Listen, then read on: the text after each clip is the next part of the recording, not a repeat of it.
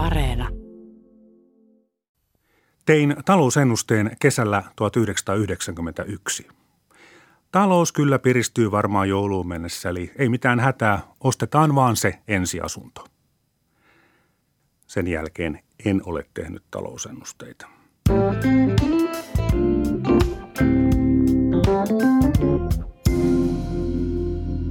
Olen Juha Virtanen ja tämä on tarinoita taloudesta ja taloushistoriasta.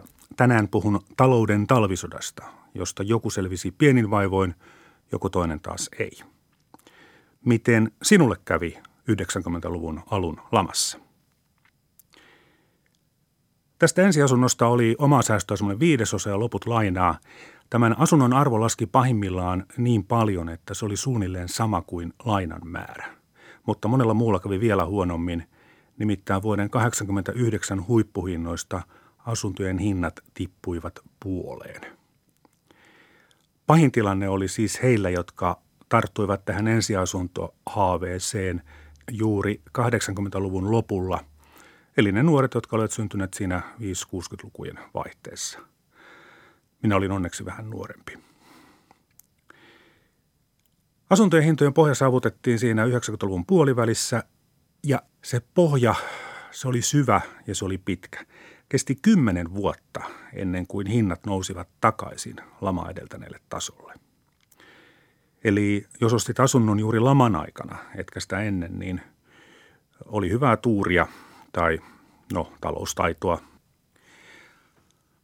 No asunnon arvohan on vain numero taseessa, mutta jos sitten samaan aikaan työnantaja meni konkurssiin tai muuten vaan irtisano, niin sitten oli suuressa pulassa – Työpaikkojen määrä väheni viidenneksellä. Siis joka viides työssä käyvä jäi ilman töitä. No tämä joka viides nyt ei kuulosta kovin suurelta määrältä, mutta ajattelepa esimerkiksi nelikerroksinen kerrostalo. Jokaisen rappukäytävän kerroksessa on kolme asuntoa ja viisi työssä käyvää, niin yhden rappukäytävän osalle tulee neljä työtöntä. Eihän semmoinen määrä mahdu edes pihagrillille lukemaan lehtiä tai yhtä aikaa paistamaan makkaraa. Ja samaan aikaan sitten sosiaaliturvaa heikennettiin ja sitten he, jotka vielä töissä kävivät, joutuivat maksamaan entistä kovempia veroja. Palkkaverotus kiristyy 7 prosenttiyksikköä, ostovoimasta hävisi kymmenesosa. Sitä ennen oli jo devalvoitu ja kellutettu, eli ulkomailta hankittava tavara kallistui aivan hirmuisesti. Keitetyt perunat ilmestyivät yhä useammin ruokapöytiin. Lapsille vakuuteltiin, että kyllä se puuro maistuu ihan yhtä hyvältä kuin jukurtti – ja sitten pihalla oli edelleen se ruosteinen kosla, vaikka oli uuttakin jo mietitty. Ja tämä lamahan ei ollut vain rahapulaa. Se oli itse asiassa vielä paljon pahempaa. Moni masentui, kysyi itseltään, että miksi juuri minä jouduin työttömäksi? Olenko jotenkin huono ihminen? Kaikkein pahin tilanne oli yrittäjillä, jotka olivat sitä yritystoimintaa varten – ottaneet lainaa, eikä tässäkään vielä, mutta jos sen lainan vakuutena oli esimerkiksi oma talo, niin tämmöiseltä perheeltä lähti kaikki. Se on kova paikka, kun kotikin menee. Itse en joutunut työttömäksi, mutta läheltä liippasi. Pätkätöitä oli tarjolla. Lyhin työsopimukseni oli tasan kaksi viikkoa. Niitä kyllä tuli tasaisesti aina edellisten jatkoksi, onneksi. Sitten kun työhistoria oli niin paljon takana, että pääsin ansiosidonnaisen sosiaaliturvan piiriin, mä pidin bileet. Siis se oli ihan oikeasti kuoharin paikka. Opiskeluaikojen budjetteihin verrattuna ansiosidonnainen työttömyyskorvaus kuulosti todella ruhtinaalliselta. Mutta lapsiperheiden vanhemmille se ei ollut ruhtinaallinen. Silloiset päiväkoti-ikäiset olette siis nyt vähän yli kolmekymppisiä. Vaikka tästä lamasta on kolme vuosikymmentä, niin se on koskettanut monia tavalla tai toisella. Lama iski pahiten juuri lapsiperheisiin, joiden tukia leikattiin samalla. Siihen aikaan oli lisäksi sellainen tapa, että kun työpaikkoja vähennettiin, väkeä irtisanottiin, niin ne, jotka olivat tulleet viimeisenä töihin, joutuivat lähtemään ensimmäisenä pois. Eli nimenomaan nuoret. Lapsiperheessä työttömyys oli vielä yleisempää kuin muilla. Reilusti useampi kuin joka viides vanhempi oli ilman töitä. Oli sellaisiakin lapsiperheitä, joissa molemmat oli työttömiä, mutta niitä oli onneksi vain nelisen prosenttia, eli yksi perhe per 25. Työttömyys oli jotain aivan ennen kokematonta. Ennen lamaa 80-luvulla työttömyys oli Suomessa semmoisen kolmen prosentin hujakoilla.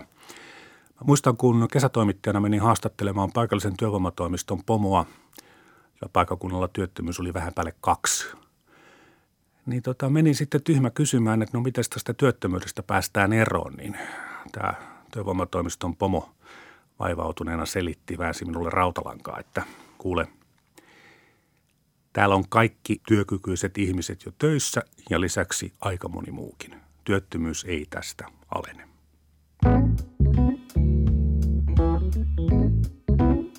Miksi tähän suureen lamaan sitten oli tultu? Usea paha juttu sattui tapahtumaan samaan aikaan. Helpoiten muistetaan ehkä Neuvostoliiton romahtaminen, kaupan hiipuminen. Sitten rahamarkkinat vapautettiin 80-luvulla oli kovaa velanottoa ulkomailta. Nämä on niitä helposti ymmärrettäviä syitä ja siksi ne on mielessämme, mutta ne olivat kuitenkin pikkujuttuja. Nämä suurimmat syyt olivat kansainvälisen talouden hiipuminen, vaihtotaseen alijäämä ja kilpailukyvyn heikkeneminen. Näitä kulutusjuhliakin syytettiin, mutta se ei itse asiassa taida pitää paikkaansa, koska näistä suurista asuntolainoista huolimatta suomalaisten kotitalouksien velkojen suhde tuloihin – niin se oli vielä ihan ok verrattuna länsimaihin. Tästä velkaantumisesta tuli ongelma vasta sitten tämän laman ja devalvaation vuoksi. Neuvostoliiton romahtamisesta puhuttiin paljon, mutta ennen lamaa meidän viennistä meni itään vain semmoinen 15 prosenttia, eli bruttokansantuotteesta muutama prossa, eikä se vienti kokonaan itse asiassa edes pysähtynyt. Niin se ei oikein ole, ole syy tähän, mutta totta kai pieni lisä. Rahamarkkinoiden vapauttaminen – sekään ei oikein ole kuin pieni syy, ei pääsyy, koska ei tämmöinen vapauttaminen ole väistämättä johtanut mihinkään talouskupliin. Nopeakaan luotonannon kasvu ei johda väistämättä mihinkään pankki- tai valuuttakriisiin. Mistä siis oli kyse? Nyt täytyy oikein luntata paperista tämä pääministeri johtama talousneuvosto totesi keväällä 89, että sanatarkasti – talous saattaa ajautua pysyvään matalan kasvun, korkean työttömyyden, alhaisen investointiasteen, suuren julkisen talouden alijäämän, vaihtotasealijäämän ja epävakaan työmarkkinakehityksen tilaan.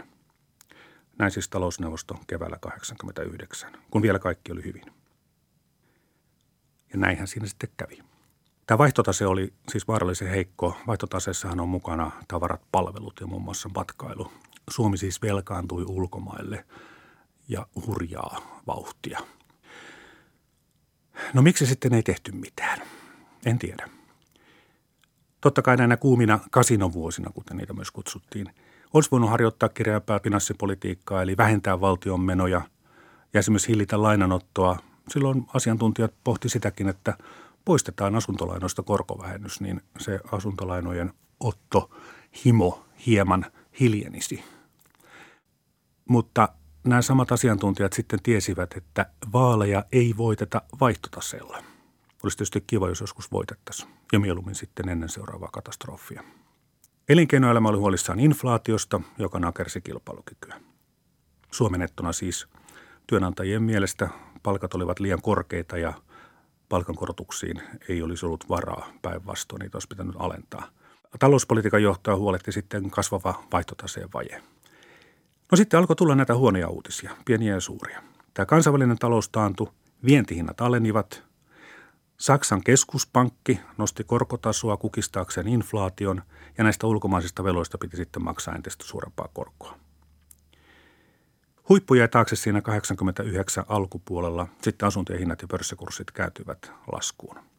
Ja tämä on jännää taloudessa, että se niin kuin ruokkii itse itseään, sekä tämä alaspäin meno että ylöspäin meno. Nyt kun oli epävarmuutta, me tavalliset ihmiset emme uskaltaneet kuluttaa rahojamme. Säästäminen lisääntyi. Ja kun raha ei liiku, niin silloin talous kääntyy laskuun. Ja meillähän se oli kääntynyt jo laskuun, mutta se – vain syveni ja syveni. 80-luvun lopussa opiskeluaikana Uskoni tulevaisuuteen oli kovilla. Asuntosäästöpalkkio tilille pystyi säästämään vähemmän kuin mitä asuntojen hinnat nousivat.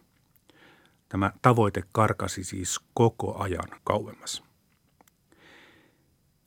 Ja ylikuumenemisen aikana näissä arvostetuissakin lehdissä oli juttuja idioottivarmasta rikastumisesta. Mutta ihmisiä jopa neuvottiin siihen, että nyt kannattaa ottaa ulkomailta lainaa. Siinä on matala korko. Vaihtaa ne rahat Suomen markoiksi ja lainata ne edelleen Suomessa todella kovalla korkotasolla. Näin. Korkoerolla rikastuu tekemättä juuri yhtään mitään. Ja näin hän tapahtukin, kunnes tuli sitten se devalvaatio ja kellutus. Ei oikein muistettu, että tämä korkoero esimerkiksi Saksan ja Suomen välillä, se johtuu juuri tuosta devalvaatioriskistä. Ja meillähän keskuspankki ja hallitus pitivät kiinni vakaan markan politiikasta, johon ei kuulunut mitkään devalvaatiot. Ihmiset luottivat siihen, että okei, sellaista ei enää tule. Mutta sitten kun kanta muuttui, nämä ihanat ulkomaiset halvat lainat muuttuivat painajaisiksi.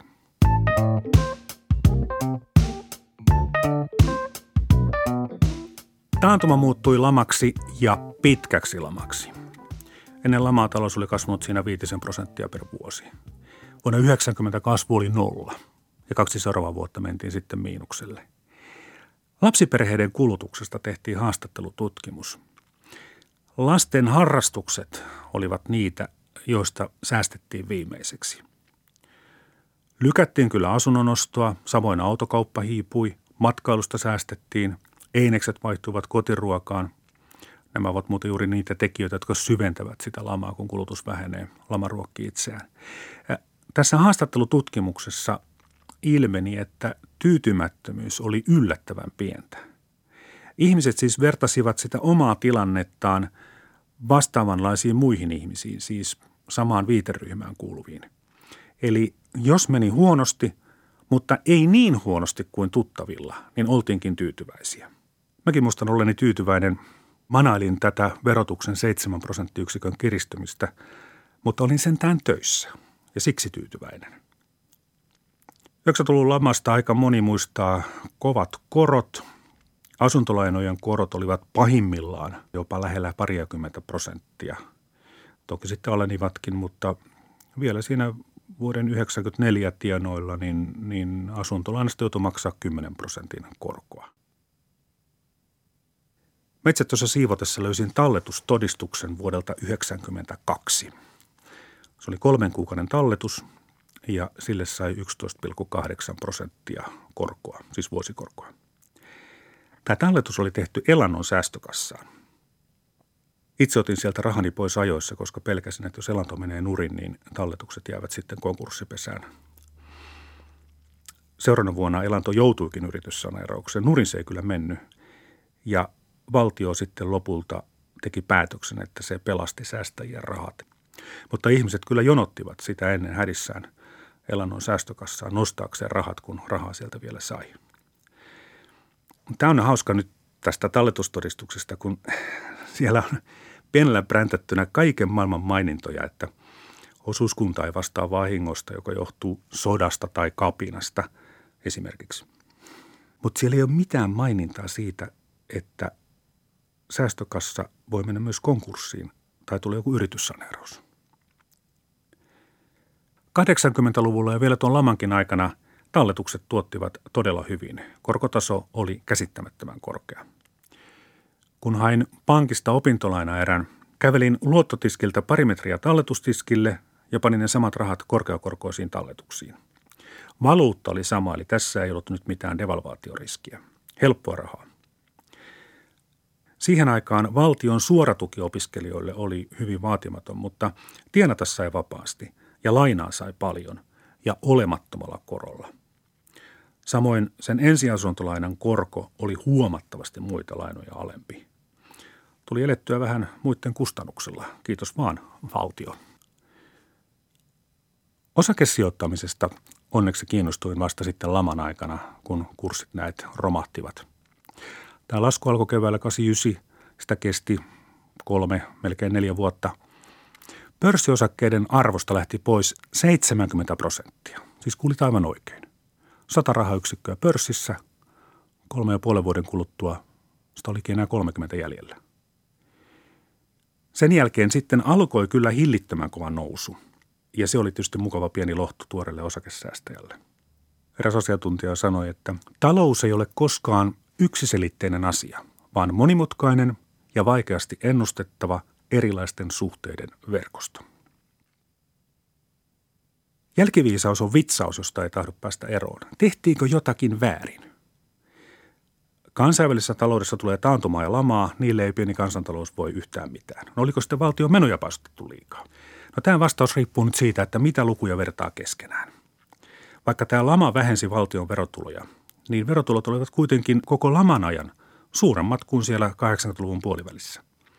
Tämä kova tarve ottaa paljon lainaa lama-aikana perustui siihen, että valtion menot kasvavat rajusti. Eli ne poliittiset päätökset, jotka oli tehty 80-luvulla, toimivat siinä taloustilanteessa oikein hyvin. Eli jos väitetään, että sosiaaliturva oli ennen lamaa hyvin avokätistä, niin okei. Mutta eihän se ollut mikään ongelma, koska kaikki kävivät töissä. Se työttömyys oli todella pientä. Ei ollut mikään ongelma valtiolle se, että oli korkea sosiaaliturva, koska ei sitä juuri kukaan käyttänyt. Mutta sitten kun tuli puoli miljoonaa työtöntä, niin huh huh, nämä menot ihan oikeasti räjähti pilviin. Ja sitä valtiontalous ei enää kestänyt. Tässä on mutta aika kaunis ilmaisu. Se oikeastihan se meni kuralle.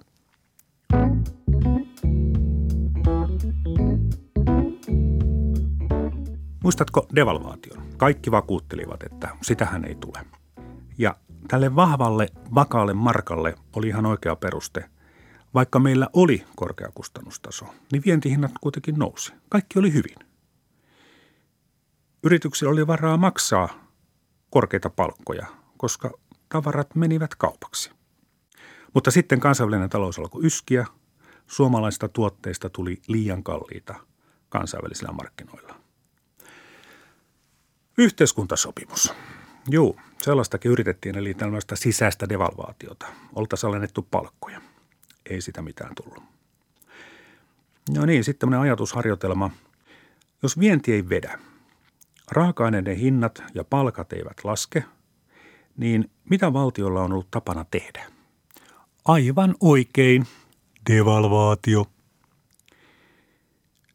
Tämä devalvaatio on ihan asia. Kerta heitolla saadaan vientiteollisuuden voitot kuntoon ja turvattua vientiteollisuuden työntekijöiden työpaikat.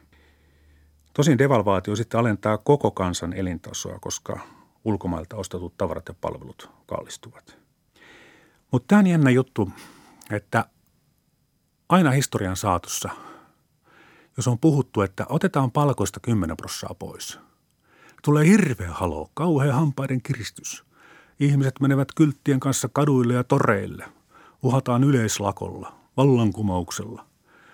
Kauhea rähinä päällä. Mutta jos ihmisten elintasoa leikataan se sama 10 prosenttia tekemällä reipas devalvaatio, niin ei kukaan mene minnekään torille valittamaan sitä asiasta. Päinvastoin, yleensä ollaan tyytyväisiä, että no niin, nyt vientiteollisuuden työpaikat säilyy ja palkat muutenkin säilyy ennallaan, että ei tässä mitään hätää. Se, että ulkomailta tuotettujen tavaroiden hinnat nousee, niin sitä ei pidetä suuren asiana, vaikka lopputulos on ihan sama. Dodi. Suomen Pankki ja hallitus luottivat siis edelleen tähän vakaaseen ja samalla vahvaan markkaan – monen muun usko sitten horjui ja markkoja vaihdettiin muihin valuuttoihin ja yhä kiihtyvällä vauhdilla. Tämä ennätys tuli marraskuussa 1991. Se oli 13. päivä, mutta ei ollut perjantai, vaan keskiviikko. Silloin valuuttavaranto hupeni sadan miljoonan markan minuuttivauhtia. Seuraavana päivänä sitten tehtiinkin roiman devalvaatio 14 prossaa. Sekään ei heti auttanut, koska – kotimarkkinoiden lama oli niin syvä, että vaikka vienti piristyi, niin se ei riittänyt tätä koko taloutta nostamaan. Tämä lama jatku, jatku. Öö, niin 14. marraskuuta oli muuten, silloin oli Walesin prinssi Charlesin synttärit. Mies täytti 43 vuotta. Vai miten se liittyy tähän, noin mitenkään. Niin, sitten seuraavan vuoden syksyllä markka pantiin kellumaan ja arvosta lähti sitten saman tien kymmenesosa – Silloin kysyttiin, miksi Laihialla uidaan suu auki? No koska markka on päästetty kellumaan. Autokauppaa pidetään hyvänä talouden mittarina. Uuden auton osto vaatii rahan lisäksi myös uskoa oman talouden paranemiseen tai edes siihen, että se pysyy ennallaan. Laman aikana oli puutetta sekä rahasta että uskosta ja autokauppa supistui hyvin voimakkaasti, romahti. Muistan puolison kanssa mentiin autokauppaan. Meillä oli silloin semmoinen 16 vuotta vanha ruosteinen kosla, että kun sillä on jo riittävän pitkää ylämäkeä, niin vesihöyry tulee konepelin alta. No ei siinä mitään. Pieni tauko ja autolle taas nestettä ja matka jatkui. Mutta tuli mieleen, että nyt pitäisi tehdä tota, vaihtaa vähän nuorempaan tämä auto. Ja ihmeteltiin sitten siellä autokaupassa, että minkä ihmeen takia nämä pari vuotta vanhat autot maksaa näin älyttömän paljon. Siis melkein yhtä paljon kuin uudet. No tätä autokauppia rupesi selittää, että ei ihmisillä ole varaa ostaa mitään uutta autoa, joten näistä vähän käytetyistä on kova kysyntä ja senksi niiden hinnat on korkeat. No, mehän sitten todettiin, että eihän käytetystä kannata näin paljon maksaa ja ostimme sitten ihan kokonaan uuden. Sitten jotakin kertoo tästä lamasta se, että autokauppia rupesi höpöttämään jotakin tämmöistä osamaksusta. Sitten sanoi hänelle, että kuulee, että tapana on ollut ostaa velaksi vain asuntoja, että tästä äidin antamasta ohjeesta olen pitänyt kiinni koko elämäni. Se on muuten hyvä neuvo. No joo. Tämä oli muuten itse asiassa sitten huono kauppa, tämä autokauppa. Nämä rahat olisi kannattanut pitää pörssissä vielä neljä 5 vuotta, niin olisi saanut kaksi kertaa kalliimman auton. Pörssikurssit todella lähtivät sitten kovaan kovaan nousuun. Tässä kävi samalla tavalla niin kuin eräälle nokialaiselle myöhemmin, joka myönni optionsa pikkasen liian aikaisin. Tulevaisuudestahan ei koskaan tiedä. Ja osti sitten optiorahoillaan purjeveneen ja muutamaa vuotta myöhemmin sitten tuntesi työkavereilleen, että minullapa onkin maailman kallein purjevene. Mutta rahahan on vaihdannan väline. Ei se ole sen kummempaa. Jos olet kiinnostunut, suosittelen Jaakko Kianderin tutkimusta Laman opetukset. Se on valtion taloudellisen tutkimuskeskuksen eli VATTin julkaisu vuodelta 2001. Siihen pitäisi kyllä panna leima K18. Se ei näet sovi heikkohermoisille ja voi aiheuttaa pahoinvointia ja painajaisunia. Thank you.